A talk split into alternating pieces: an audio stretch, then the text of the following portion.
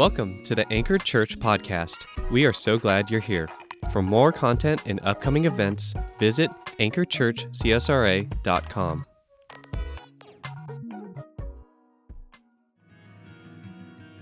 All right, friends, turn with me in your Bibles this morning to Matthew chapter 5. We're continuing through the Sermon on the Mount series, what it looks like to live a kingdom-centered life. If you don't have a Bible on you, don't sweat it. We're going to have the verses on the screen like always and some notes. And so I want to start out with this question. I have a feeling that we have some fun people in the room. All right, ready? All right, we got some fun people in the room. Anybody like to have fun? All right, how many of you love a good prank? Just being honest. You're like, I like a prank, a tasteful good praying, not out of bounds, but not too little, right?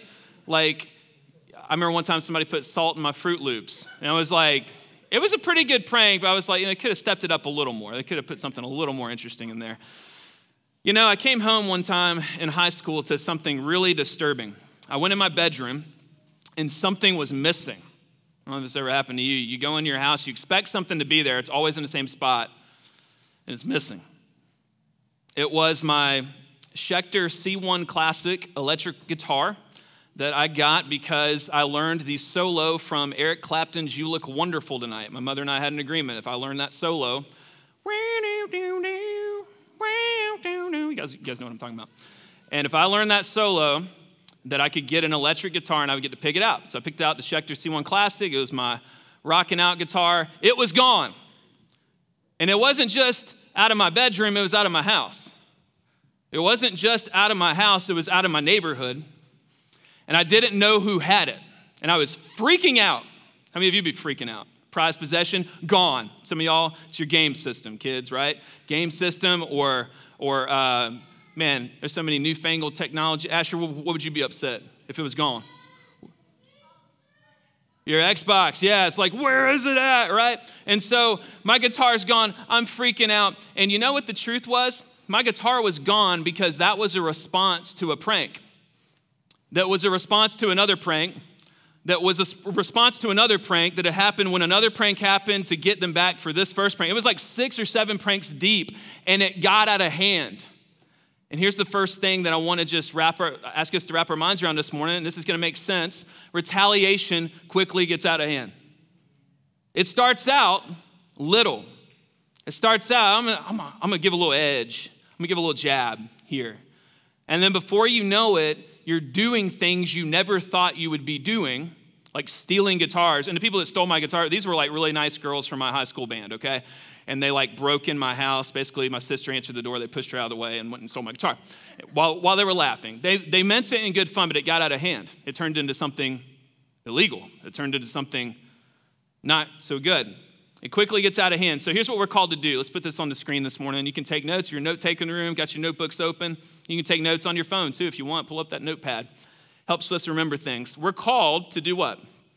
Reject retaliation. Everybody say that together? Reject retaliation. And endure insults for the sake of the kingdom. So those are two things. And guys, this is a tall order. I'm not saying it's easy. Jesus made it simple for us, but he never said it would be easy. I'll say that again. Jesus made it simple. This is simple to understand, but we receive a calling like this, instruction and commands, and we go, how can I do that? Well, Jesus is going to help us this morning. And that's what he does when he was preaching his longest recorded sermon. He was helping people understand. And here's what he said in verse 38 of Matthew chapter 5. Let's read this together. And this was the pattern. If this is your first time here throughout the series, we're so glad that you're here. We're super pumped that you decided to spend the morning with us. And we have been going through this longest recorded sermon of Jesus. And here's the pattern. Jesus will say, you've heard X was said, but I say to you, Y. All right, so there's the formula to catch you up to speed. 38, here's what it says.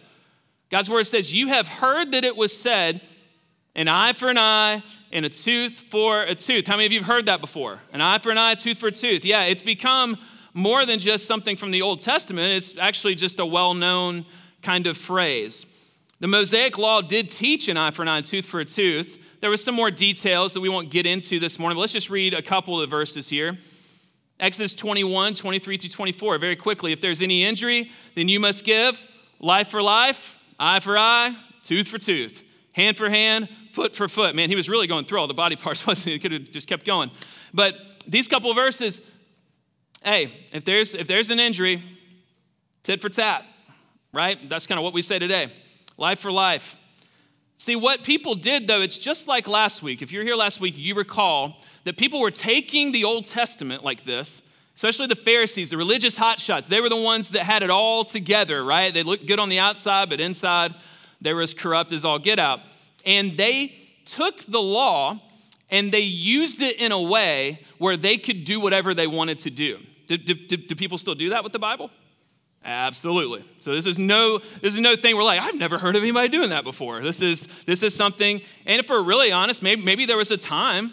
I mean, I think if we're humble and honest, we go, man, sometimes I come to a verse in Scripture and I think I understand what that's saying, but then we study it a little more and we go, okay, so that's the context. Okay, so that's the application. I understand now. So that's why we do this sermon time. One of the reasons is to help us apply it to our life.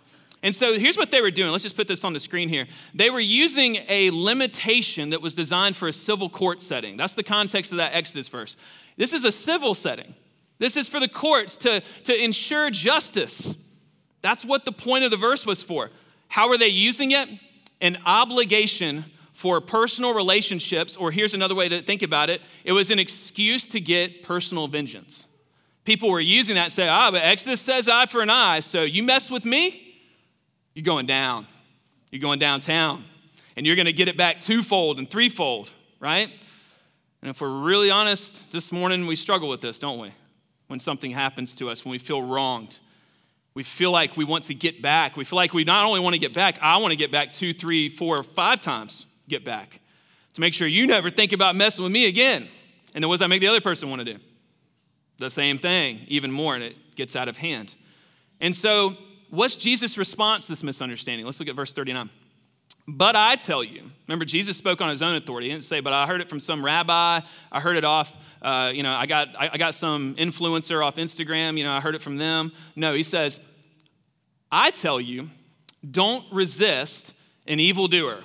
Now we read those verses and we go, what is Jesus talking about? Don't resist an evildoer. Now, if you're reading in your paper Bible, do you have a little letter beside the word resist? Do you have a little note there? You probably do. It probably says, it's like a little tiny letter in the superscript. It might say B or C, and it might direct you down to the bottom of your Bible. Several of my Bibles did. That's why I ask. Depends on who published your Bible. But the point of that is that word resist, we have to look at this because this is a loaded word. And so let's quickly look at it real quick. The Greek word is anthistamē. Anthistamē, it's built off of two words, the prefix anti, you've heard of that one before, right? Against. And then histamē, which means to stand. This is a military term. In ancient Greek, this was used as a military term to strongly resist an opponent. Jesus is saying, you guys have used God's word to make opponents out of each other. You're declaring war on each other in personal relationships. Hello, comment section, right? This is very relevant to us today. Very relevant to identity politics and all the different things that we get bent out of shape over. Sorry, my shoelace just decided to pop out and I stepped on it like a. Get in there. There we go. Sorry about that. That will drive me crazy the whole time. I had to fix it. All right. So Jesus' response: don't resist. So this word, anthistamē. This is a military term, to go against. Jesus is saying here, not that that there's never a time to oppose evil. That is not what Jesus is saying. People misunderstood Jesus all the time. What he's saying is that we ought not retaliate. This is a retaliation command, and you're going to see that as we go on. Romans 12, 17 through 19 actually captures this the best. This is one of the best 3 verses in the Bible when it comes to this topic of retaliation. We quote it to our kids all the time. Henson boys, you're going to instantly recognize these verses because we have talked about this a bunch. All right, 12, 17 through 19. Let's put it up there. Do not repay anyone evil for evil. Give careful thought to do what is honorable in everyone's eyes. If possible, so far as it depends on you, live at peace with everyone. And here's verse 19. Friends, do not avenge yourselves. Instead, leave room for God's wrath, because it is written, this is an Old Testament quote, vengeance belongs to me, I will repay, says the Lord. Jesus is like, you guys are trying to play God with the way that you're getting people back. You're trying to be the judge. You're trying to come down with the hammer. You're trying to get vindication for yourself. Kids, vindication is a big word that just means you want yourself to be proven right. And we've all feeling that way. We feel like we've been wronged and we want to be made right. And so what happens, what Satan does, he's so crafty. He gets us obsessed with this thing called self-vindication. It's when we just want, we're so desperate to be right that we can't really see anything else. And it's hard. And I know we've all struggled with that. If we're super honest this morning, we go, man, sometimes it's not clear to me, but the Bible is clear. Don't repay evil for evil. Jesus is saying, if someone gets you, if someone hurts you, it doesn't give you a license for revenge. God sees everything. He's the judge. So what do we do? Well, Jesus doesn't just leave them hanging with that. He unpacks it some more, and we're going to keep moving. But Jesus makes it clear, revenge is not an option. And we have a picture that I want to put up this morning. You know, there's this phrase, in the kingdom of this world, and I know that you've heard it before. There's a little picture of a license plate back there. There we go. I don't get mad. I what? I get even. And there is no shortage of merchandise with this on it. I mean, you wouldn't believe. Coffee cups, T-shirts, you know, stuffed animals for the kids. I mean, everything. I mean, this is plastered everywhere. And this is really the attitude of this kingdom, of this world. I don't get mad, I get even. So what does Jesus say? He tells us a few things. First, he says, turn. Write that down this morning, turn. On the contrary, you know this verse, you probably heard it before, or if not, here it is. On the contrary, if anyone slaps you on the right cheek, turn the other to him also. Again, we're confused, right? Because we're like, Jesus, you mean if someone slaps me, I'm literally supposed to offer them this cheek too? This sounds kind of sarcastic and kind of sassy, like, hey, why don't you go ahead and hit me here too? Go ahead. This isn't what Jesus is saying. It was common, this is where culture helps us. A backhanded slap in Jewish culture was an insult. It wasn't, the focus wasn't on the fact that you were having your face slapped. The focus was on, it was humiliating. It was like dogging somebody, or as we would say today, trolling someone, or saying something hurtful, calling them something. And so we're really wild in our culture today with our words, right? You're a bigot, you're a this and that, we just sling words everywhere without thinking about it. And in this day, people would backhand someone if they wanted to insult them. So what do we do with this? Well, Jesus is saying, turn, don't return. Turn, don't return. So we're called as Christians. Here's the crazy thing about being a Christian. Ready? Christians in the room. We're called to endure persecution. We're called to endure insults. You cannot read the Bible and get around it. And I know it's hard. I know it's hard. Does that mean that there's never a time to pursue what is right? That is not what Jesus is saying. In fact, there's a few things that Jesus is not saying. It's wrong to think that Jesus means evil should never be resisted. He demonstrated with his life that evil should be resisted. Remember that episode when he walked into the temple and he wasn't feeling too happy with what was going on? He's like, y'all are making a den of robbers. Y'all are making some kind of casino corrupt thing out of the temple, and it needs to stop. And he got so angry, he did what to the tables? He flipped those tables, and he was proving a point. He said, this is my house, and this kind of stuff, this sinful stuff doesn't belong in such a holy place. And so there is a time to stand up and do that, but what people were taking it and running with it. So Jesus is really calling us to resist retaliation and to really limit the retaliation to a few select moments where it actually is appropriate. It's okay. But here's the thing about a retaliation that is appropriate in that time was Jesus was uniquely God in flesh, and so he had a unique situation. But sometimes it is appropriate, especially if the justice that you are seeking is for someone else, if you were standing up for others. But what we do in our culture, we get obsessed with vindicating ourselves. And so we get the selfish self-vindication, and that's where the retaliation tends to be inappropriate. All right, so not only turn, what else did he say? Well, the second word is yield. That's hard. Yield, stop, let somebody else go. All right, yield. We understand what that means. As for the one who wants to sue you and take away your shirt, let him have your coat as well. Now, again, we have to understand what the Old Testament was saying. We're not going to go back and look at the two verses this comes from, but essentially, just so you guys know, your outer cloak could be taken from you in court. People did this all the time. And one theologian put it this way: yet even in a country where justice can be had, we are not to resort to the law for every personal wrong. We should rather endure to be put upon rather than to be forever crying out, I'll bring an action. So this is the attitude. The yielding is an attitude of loving sacrifice that Jesus employed his entire ministry. And here's a phrase you can write down to really get the heart. Remember, it's not always the letter of the law, it's the spirit of the law. Sometimes we talked about that this whole sermon. People were misunderstanding Jesus. So what is he getting at? Here it goes. Where demands abound, let grace abound even more. And you know what they used to do? Back in the day, there's this other, here, I'm gonna let you jot that down. But there was this thing they would do. The third command is to go. And here's what they would do. The Roman soldiers would force them to carry their equipment throughout the land. Jesus says, if anyone forces you to go 1 mile, go with them 2 miles. So a soldier would come up to you, Jordan, and say, hey, you in a green shirt holding a small child, carry my equipment 1 mile. And you could not say a thing about it. And Jesus says, if they ask you to do that, say, hey, Roman soldier, hey, Thaddeus, I don't know, that sounds like a good name. Hey, Thaddeus, I'll carry your stuff 2 miles. Now, what does that make people do when we do stuff like that? It gets their attention, doesn't it? They go, why would you do that? This is not a good, like you're taking a bad moment and you're acting like you want to not only do it, but you want to do it even further. So what's Jesus saying here? Give more than the law demands. You know, Jesus is actually throughout this whole sermon, if you haven't caught on so far, I want to kind of catch us all up together. He's raising the bar beyond even what God's word says because he is himself the Son of God.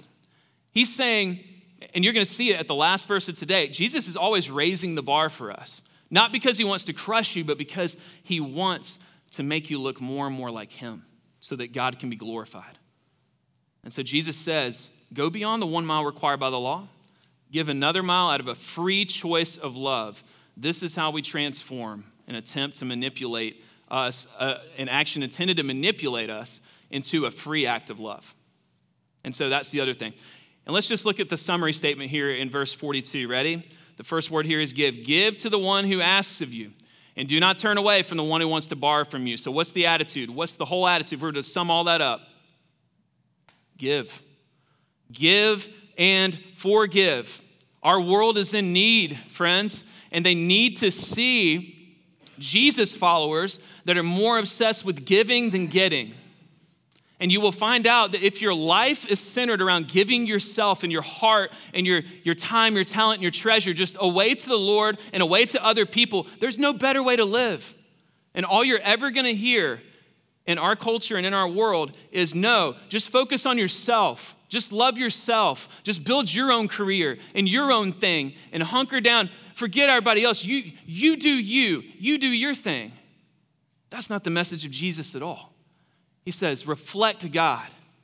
Be little mirrors that reflect his glory and watch how God will change lives around you. I want to read a section of scripture as I close. We could easily go through line by line, but for the sake of time, because we had such a great time of baptisms and the kids singing and all of that, I want to lump these verses together, and they really read well. But let me go ahead and put this on the screen. This is something you can write down. For the note takers in the room, and for those of you that aren't, you can just read it to yourself real quick. We are called. We are called. Let's go ahead and put that up there. There we go. We are called to model God's love for everyone, regardless of what is done to you or for you. So that's the goal. This is what Jesus is going to tell us. Show the world, Christians in the room, your mission, show the world what God is like. People want to see God. They want to hear from him. If God would just show up to me and talk to me, then I might think about following him. But he's invisible. I can't hear him. But what has God chosen to do? Yes, he shows up that way sometimes in the Bible, but what is his plan A for now? It's to live out through his Christians, through his children. They see what God is like through your life. Have you thought about that recently? Someone I come into contact is gonna see God through me, and that doesn't put us up on a pedestal. Oh, no. But just understand how he works. His spirit will use you to show the world what God is like. And so let's read these verses together. Here's another you've heard. Ready? You've heard it was said before, love your neighbor. How many of you guys have heard that one? Love your neighbor. But they also added the second part. This actually isn't in the Bible, but people were saying it all the time. He's correcting misunderstanding. And hate your enemy. So they'd taken love your neighbor as yourself and said, love your neighbor and hate your enemy. All right, who does that sound like? Twisting scripture and adding evil stuff in there. It sounds like the devil was involved, right? And it's definitely true. But here he goes. But I tell you, love your enemies and pray for those who persecute you, so that you may be children of your Father in heaven. What was that instruction? Love your enemies and pray for those who persecute you. Friends, it is a lot harder to be mad at someone you're praying for. It's a lot harder to be mad. When you have been done dirty, it is a lot harder to have hate and bitterness and malice well up in your heart when you're praying sincerely for someone. I'm not talking about imprecatory psalms. Those are the psalms where it's like, Lord, smite those people who have done evil and do away with them. You know, like we'll get to those another day, and we'll talk about how we can make sense of that and why that's even in the Bible. That's a whole nother sermon. I'm not talking about that. I'm saying, Lord, this person that I have this offense with, you know, there's a rift. They're made in your image. You love them. You have a plan for their life, and I desire the best for them. Can you say that with your enemies? Maybe not right now, but could God be calling you to turn your heart towards that this morning? You'll have a chance to do that this morning. Maybe that's why God brought you here, because your hate for your enemies right now is killing you inside. You think it's hurting them, but it's actually just killing you. And I love you enough to invite you to repent of that unrighteous anger and vindicate, you know, that self-vindictive stuff that's in there. I'm not telling you to do anything that I haven't had to do time and time and time again. This is a struggle for me too. But I want to invite you to repent of that and turn your heart towards what Jesus is saying. Love your enemies and pray for those who persecute you, so that you may be children of your Father in heaven. This is what children of God do. For he causes the sun, we're going to continue on, he causes the sun to rise on the evil and the good. He does that, right? The sun rises on everybody, no matter what you do. He sends rain on the righteous and the unrighteous. Amen? It's called common grace. Everybody gets that. Take a deep breath. Exhale. Welcome to receiving common grace. Whether you're following Jesus or not in the room, he gave you that breath. He put that breath in your lungs. It's a gift. And his design for you is to take in that breath of blessing, of love from God, and to exhale what we just did for a couple songs. As we exhale, so I lift up my hands, praise you again and again. All that I have is a hallelujah, God. I'm not perfect. I'm messed up. We all are. But all I have is this hallelujah. Just take this popular song written out of it, not quite as theologically correct, the whole thing, but the broken hallelujah, you know, that we've heard a lot about, this messed up, imperfect hallelujah. Lord, you can have it, because the Lord does not despise a heart that would seek after him, no matter what mistakes we've made, no matter where you are right now. The message of the gospel, the good news of Christ, is not clean yourself up and then come to Jesus. Get your act together, and then you can get back in church. That's a false gospel. Here's what the gospel is. We're messed up, and we need a Savior. That's the whole point of Jesus dying on the cross. He died for nothing. If we're not messed up and sick and broken, then what is there to fix? And so Jesus loves us, and he does something crazy. We're just going to jump to the end here. I have more stuff, but just in the interest of time. This is what I don't want you to miss today. Jesus loved so deeply and gave so generously. So he did what he called us to do. He loved so deeply and gave so generously that he died for his enemies. He didn't just love his enemies, he died for his enemies. And I'm about to read to you three of the most life-changing verses that I ever read in my whole entire life. These three verses changed my life. And here's what they say. But God, two of my favorite words in Scripture, but God provides his own love for us. For us. Everybody in the room, you are not excluded from the love of God, friend. No one in this room has. No matter what you've done, no matter what you've said, no matter where you are right now and how you relate to God, whether you don't even believe in God, he still loves you. And here's what it says. God proved his own love for us in that while we were still sinners, everybody say still sinners. Still sinners. While we were still sinners, Christ died for us. How much more then, since we have been now justified, that's a fancy word that means be made right. We've been made right by his blood. How much more will we be saved through him from wrath? Wrath is judgment. That means that sin has got to be punished, or else God's not a good God. He's not just. He's not a good judge if he doesn't punish sin. But Christ died for us. We've been made right by his blood on the cross. His blood, it was a very bloody act to crucify someone. It was gruesome. The manicured pictures that we get are just not, even the Passion of the Christ, the famous movie that Mel Gibson released and took over, it dominated box office, and it was rated R. It was rated X before they cut it out all, before they eliminated all the other stuff. They had to manicure that movie because it was so gruesome what Jesus did for us.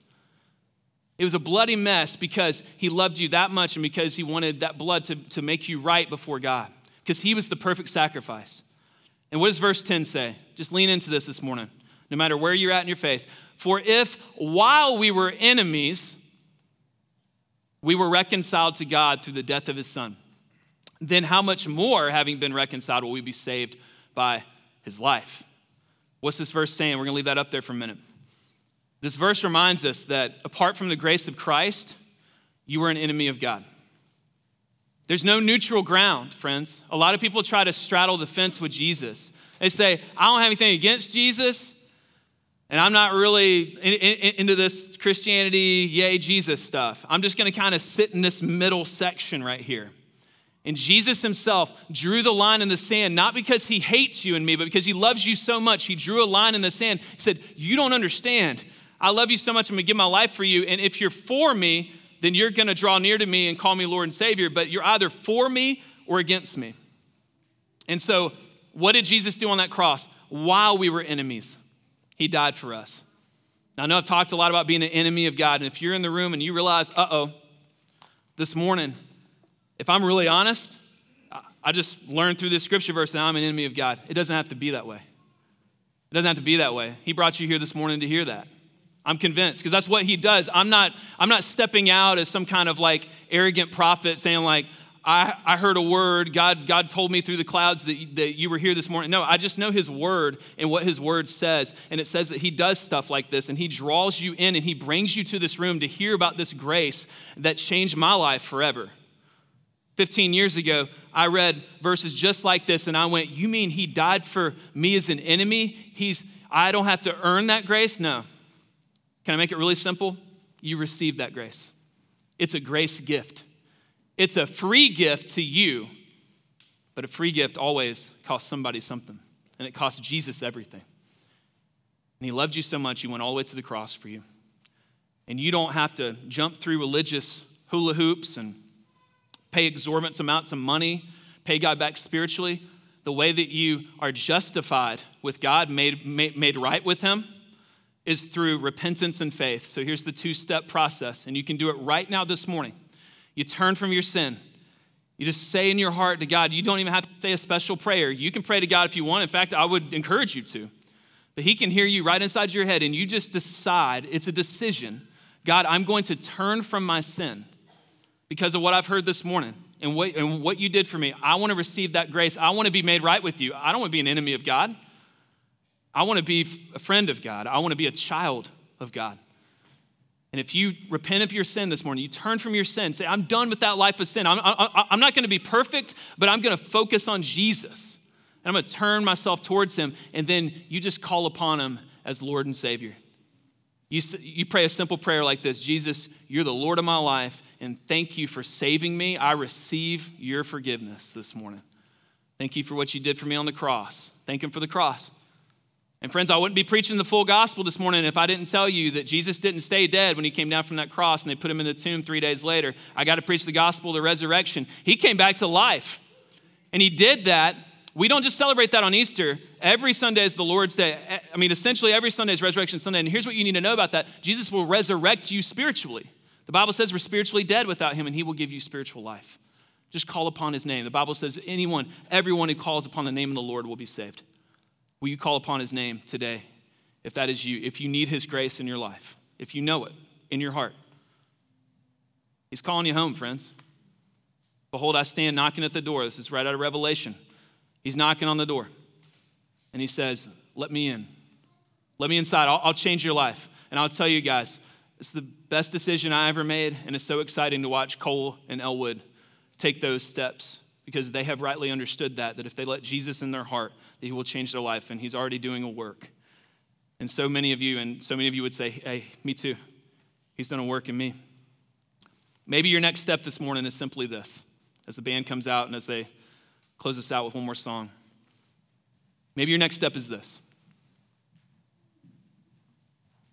Lord, I've given too much way, I've given the enemy a foothold in my life in terms of retaliation.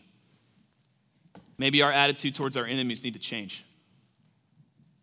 And if you're a Jesus follower in the room, now I'm gonna hold you accountable to this, because this is what we sign up for. This is when we say we're gonna follow Jesus, we say we're gonna obey the things that he says to do. And he says, hey, you're gonna have to endure some insults sometime. Like, you're just gonna have to eat it. You're just gonna have to take it. Ask him to help your heart with that this morning, because I know it's a challenge for many of us. We wanna slam right back. And Jesus himself went all the way to the cross. He didn't say much. They beat the tar out of him. They whipped him. They scourged him. He was silent as a lamb before the shears, the prophet Isaiah says. So maybe we could be that same way. Maybe we could just say, Jesus, my knee-jerk reaction is going to be grace and forgiveness. Let's pray together this morning. God, it is so great to have a room full of children today. It is so great to have parents sitting with their families. It's so great to have singles and young married couples and empty nesters and just so many different generations in the room today, Lord, people that have raised their kids in the Lord, and people here today, Lord, who I know that you just brought them here for a reason. I know it. We all sit here before you, God, and we just ask for you to speak to our hearts today. Lord, I pray for every soul in this room that you would call everyone in this room to do something, because we don't just come here to sing songs, Lord, even though we love doing that to you and declaring true things about you and worshiping you. But God, we really believe that you're speaking to us today. You're a God who speaks through your word. And we're asking you, Lord, make it clear. Sometimes we can really overcomplicate it, Lord. Make it so simple today. Work in this response time, Lord. Maybe we respond, whether it's through singing. Maybe we just need to get on our knees and just pray. Maybe we need to hug the person next to us and just pray as a family, or just to support one another.